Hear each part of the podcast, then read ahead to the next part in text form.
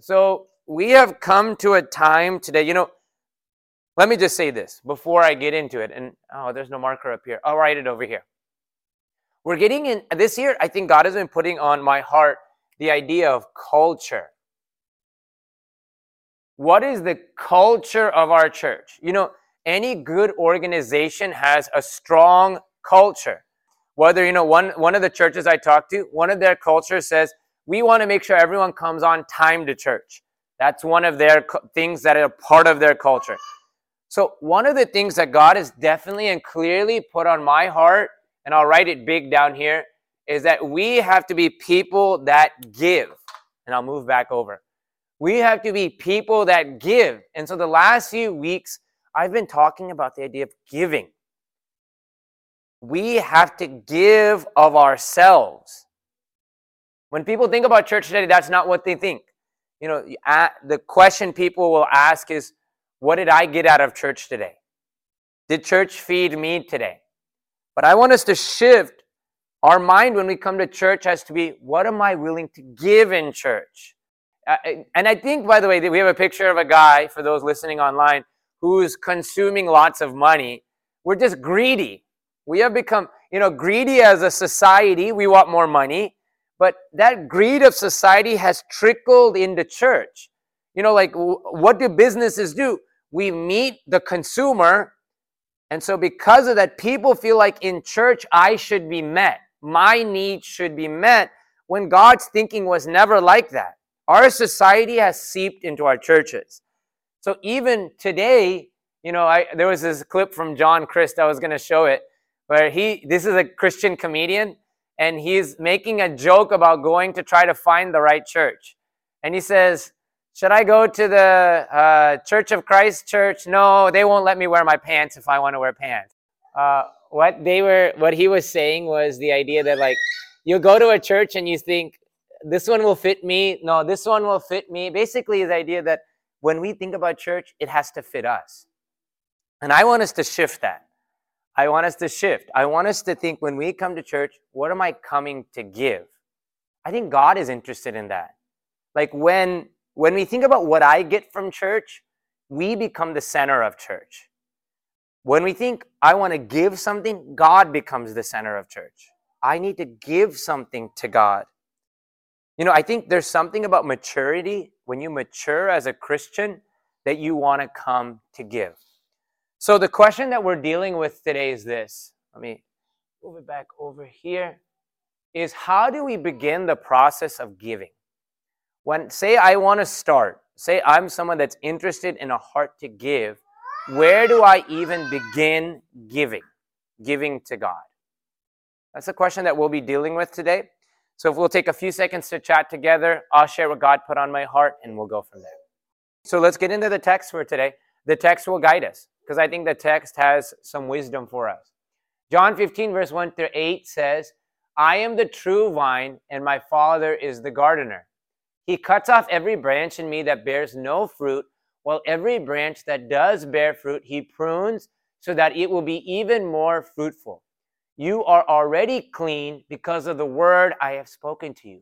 Remain in me as I also remain in you. No branch can bear fruit by itself it must remain in the vine. Neither can you bear fruit unless you remain in in where? In me. 5 through 8 says, I am the vine. What does it say? I am the vine. Not everyone's reading it. Ready? One more time. I am the vine. You are the branches. If you remain in me and I in you, you will bear much fruit.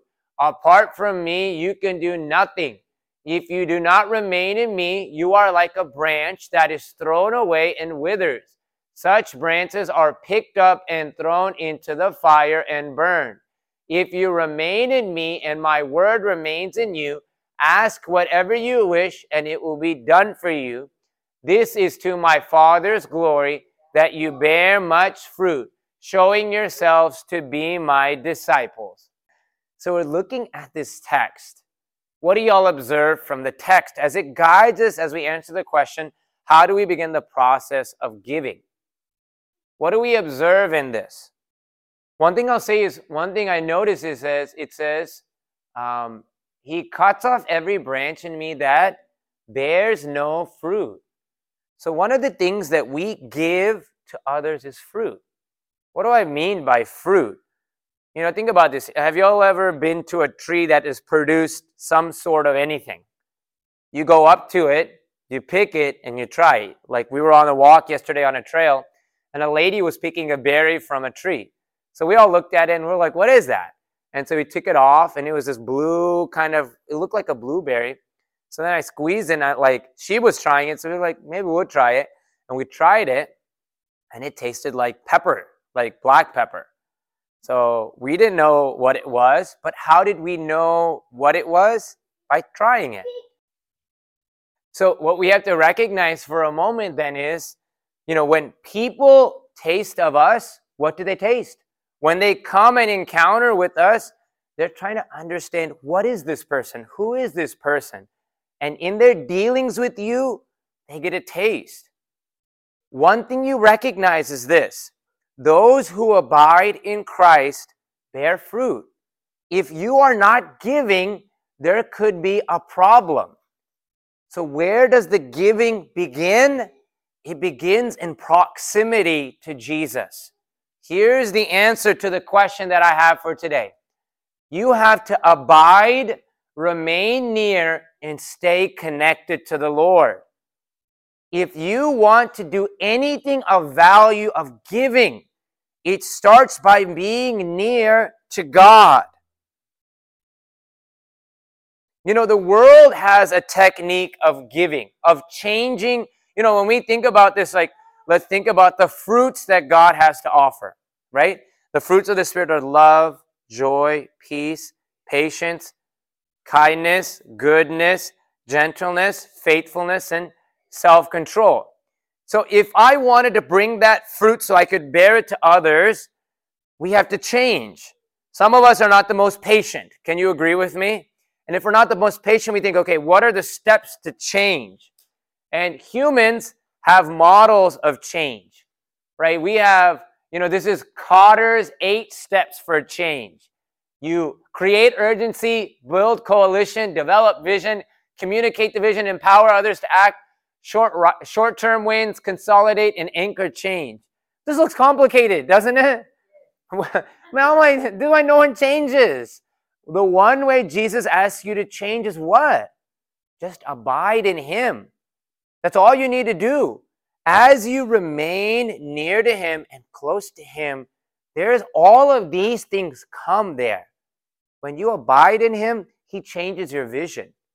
As you abide in Him, you realize, oh, the way that I react is not the way Jesus reacts. Maybe I need to change. So let me encourage you abide in Him. Where do you begin the process of change, honestly? Abide in Him.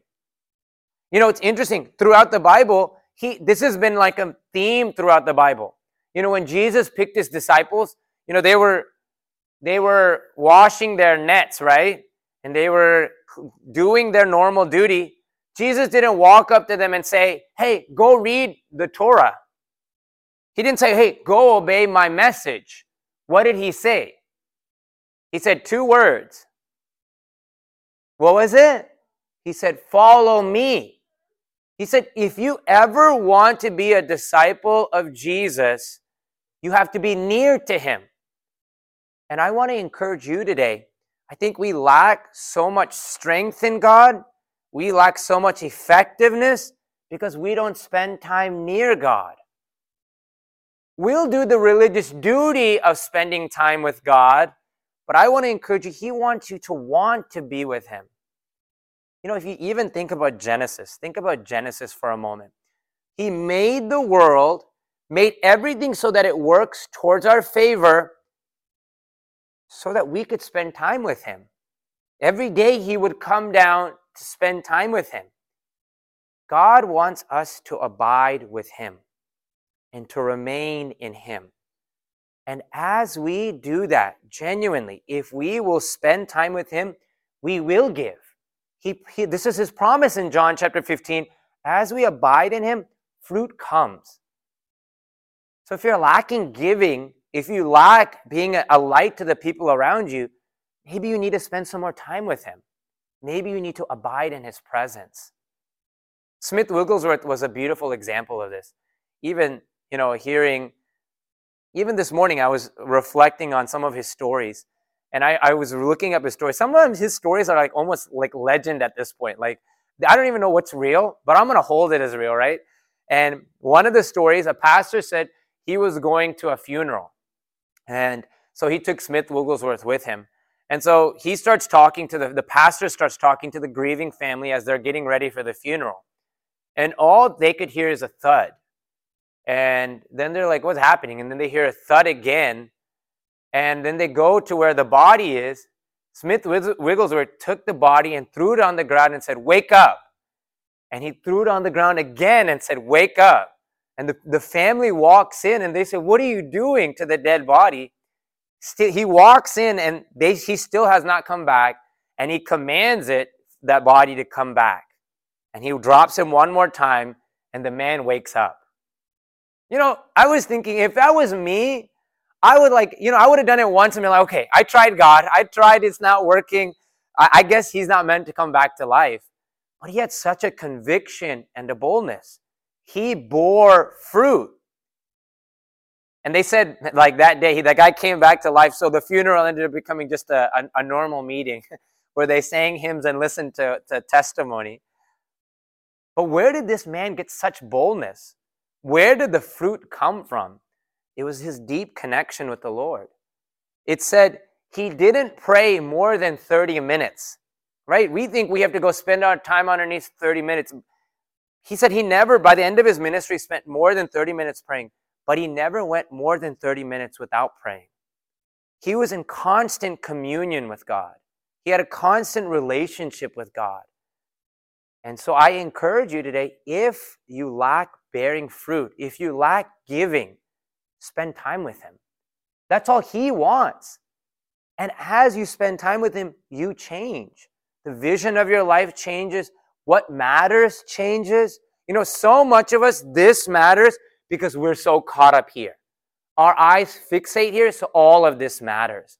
But as you gaze on Him, you realize this is just a few years. None of this comes with us. Our relationship with God is everything. So let me encourage you if you want to be someone that gives, where do you begin the process? Near Him.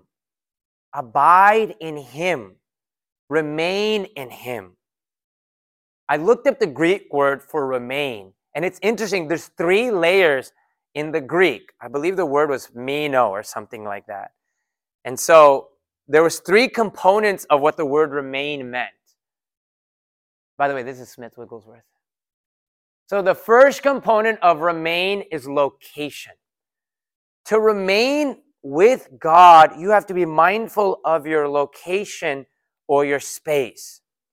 You know, one thing I always tell my students is that your desk is a representation of your mind. So I actually make them at the beginning of the year put their notebook in the middle of the desk. You can have one pencil on one side, one calculator on the other. Nothing else is allowed on your desk. They're always like, they think I'm like extra for doing that. But when you're sloppy and you have your backpack on your desk, you have extra papers, like I, I always tell them, an organized desk is an organized mind. And I want to encourage you where you spend time with God matters. Don't think if you're sitting at your table and you have your phone here your TV is going, music playing on the side, you can focus in. You genuinely think, you know, when Jesus spent time with his Father, you know what he did? He went away. He went to an isolated place to spend time with his Father. So I want to encourage you if you want to spend time really and remain in God, sometimes you got to go away because you learn something. The space is a representation of your mind. This, when you do this, you're saying, God, I want to put all of this to the side for you. You are my one desire right now. And yes, my phone may ring and that show may be on or that game is on, but I'm putting all of it to the side and it's just me and you. You know, even in the scriptures, it says when you want to go pray, go to your closet and pray because there's nothing else there. So, if I could give you one piece of advice from this text of remaining, find a place to go away and abide in Jesus. Find a space in your home. I'll encourage you don't make it your bed, you'll fall asleep. Don't make it with the TV around, you'll watch it. Put your phone away. Find a space. I'll tell you this. You know, you know, I just followed what Jesus said and I go to my closet and I pray.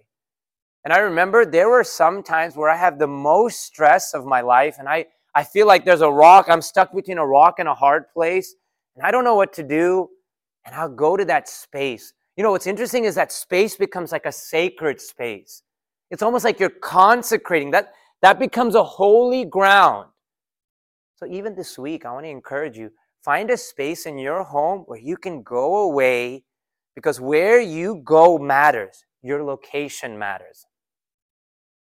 The next, next part of the word remain was time. You know, I want to encourage you don't think you can draw close to God without giving your time. Don't think you can abide 10 minutes and begin to give. You know, we think, God, I spent 10 minutes in the morning, and we feel like, man, I did something. But really, you learn this when you really love something, you just want to spend more time there you really care about it. You get lost in it. You know, I genuinely, I think, love basketball, which I think why God wants me to give it up. And you know, I, you know, I know I love that because sometimes I'll be doing drills and it'll just be like time just goes. I get lost in the art of basketball. I know that sounds crazy and I'm sorry, but I love it. And that's how God wants you to be with Him. When you really love Him, it's not like you're saying, okay, God, I need to finish my reading, praying, and then I'm good. It's, man, I, I wanted to spend time with you. Even if you don't do anything for me, God, I just want to spend time with you. Like the Smith Wigglesworth example, like maybe it's just five minutes, but man, I just want these five minutes with you. God wants us to love Him to the point that we give Him our time. And the difficulty with time is time is one of the most precious things we have you know, after Zion goes to, so I wake up, we wake up at 5.30. The day's nonstop. I'm getting ready for work. We have to get the kids. I come home by 4. I'm sorry, 4.30 or 5. From 5 to 8, I'm with them. Life does not stop. And then at 8, we finally get them to sleep by 8.30. You are tired. It's 8.30. I don't want to necessarily be working. Because sometimes it does feel like work. But one thing God has been challenging me is can you give me this sacred time that's yours? This little bit of time that you have that I know you have a right to do what you want, can you give that to me out of your heart? And even this week I've been doing it and it's like nothing happens. Like I sit there and it's it feels like what's the point? But I just keep reiterating this verse over and over. Be still and know that I'm God. Be still and know that I'm God. And He reminds me. He reminds me in that. He reminds me that I don't have to work too hard, or He reminds me that the best place that you can be is in His presence. Not just because of a song that you say that. Genuinely, the best place that you can be is His presence. So I want to encourage you, the practical tip I can say with the idea of time is don't just limit God to discipline times, but times where you just want to be near Him where you have nothing else to do and you're maybe about to scroll on your phone and it's like maybe just listen and say, God, I actually want to just take a few minutes to be with you. I'll end. There's one more component of the word remain. We'll end with that. And the last is a state of being. A state of being, meaning what? Like to remain with Him is to keep Him close to you. Like when you go somewhere, He's like a friend you know, like Enoch, you know, you know why God loved Enoch? You know what the word was? What did he do? He walked with him. You know, God wants us to keep him so close to us. It's a state of being. So to remain in God means when I walk, I want to hold him near me. And when difficulties come, I hold him close. And when joys come, I tell him. He wants us to be close to him. That's difficult because we live in a world that there's so many visual things that the invisible God is hard to keep near. But that's what it means to remain. When you remain with Him, even in the midst of what's happening, man, He loves it. And guess what? You begin to bear fruit. So even yesterday, you know, we were driving back from Oklahoma. I'm sorry, Austin. It was a three hour drive. This is my last and I'll be done. The last, so from the one and a half hour mark to 30 minutes, so for about an hour to an hour and a half, Micah did not stop crying. Literally at the top of her lungs crying too. And I remember being like, oh my gosh, like, you know, there's like a vep problem inside of you. Like, for you don't know, those who don't get it, like a, like a stress. Like, oh my gosh, oh my gosh. But then I thought, okay, it's fine. God is with us. She's healthy. She's fine. As long as she's not like dying or something, like oh, I'm not worried. But you understand how easy it is to get agitated. When you let him not be near to you, it's so easy to get frustrated. So I had to just stay calm and remind myself, God is with us. It's okay. It's okay. It's okay. But that's just one of the stressors of life. You talk then about you have stress with coworkers. I have stress with students. We have stress with different things, and everything wants us to take God away from us. And what God wants of you is just be close to me. Draw me nearer and nearer each day. Keep Him so close to you.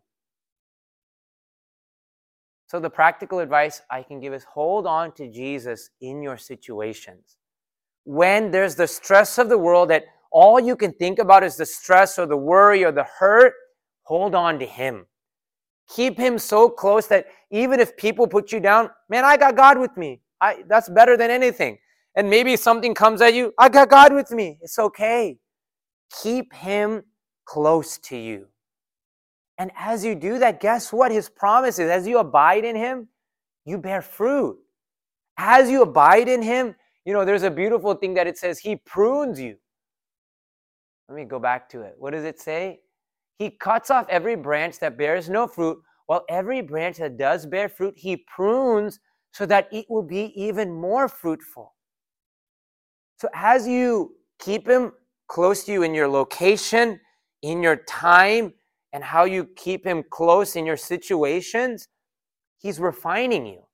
He's making you better. And as you do that, you bear more fruit and more fruit. And all of these things begin to change inside of you. But the key is this you have to abide in him, stay close to him. So that's my encouragement for you for this week, right? How do we stay near? I need to go all the way through. How do we begin the process of giving? Stay near, stay connected, and abide near to the Lord. And as you do this, here's his promise, which you can hold him to, you will bear fruit. Here's the scarier part to this. If you don't bear fruit, if we don't abide in him, you know what it says will happen? He's going to cut off the branch and it's going to go in the fire. You know, this is not a question of good Christian, bad Christian. This is a question of walking with God or not walking with God, getting to eternity or getting to eternal damnation. We take a lot of these things lightly, but let me encourage you if you are not giving, there's a problem. We as believers, if we are in Him, must be giving. And this is not me saying I'm perfect because I don't do this perfectly either.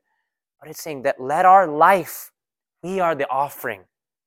You are the offering to God. So stay near Him. And as you stay near Him, you will bear fruit. You will know what you need to be giving. So that's my prayer for you for this week. Um, think about that this week. Can I put a location that I can go even in my home so that I can separate and be with God, away from distractions, away from the stress? Can I dedicate some time to God? Because even in the midst of the busyness of this life, the one thing He values more than anything is our time. And finally, can you just keep Him close in your situations?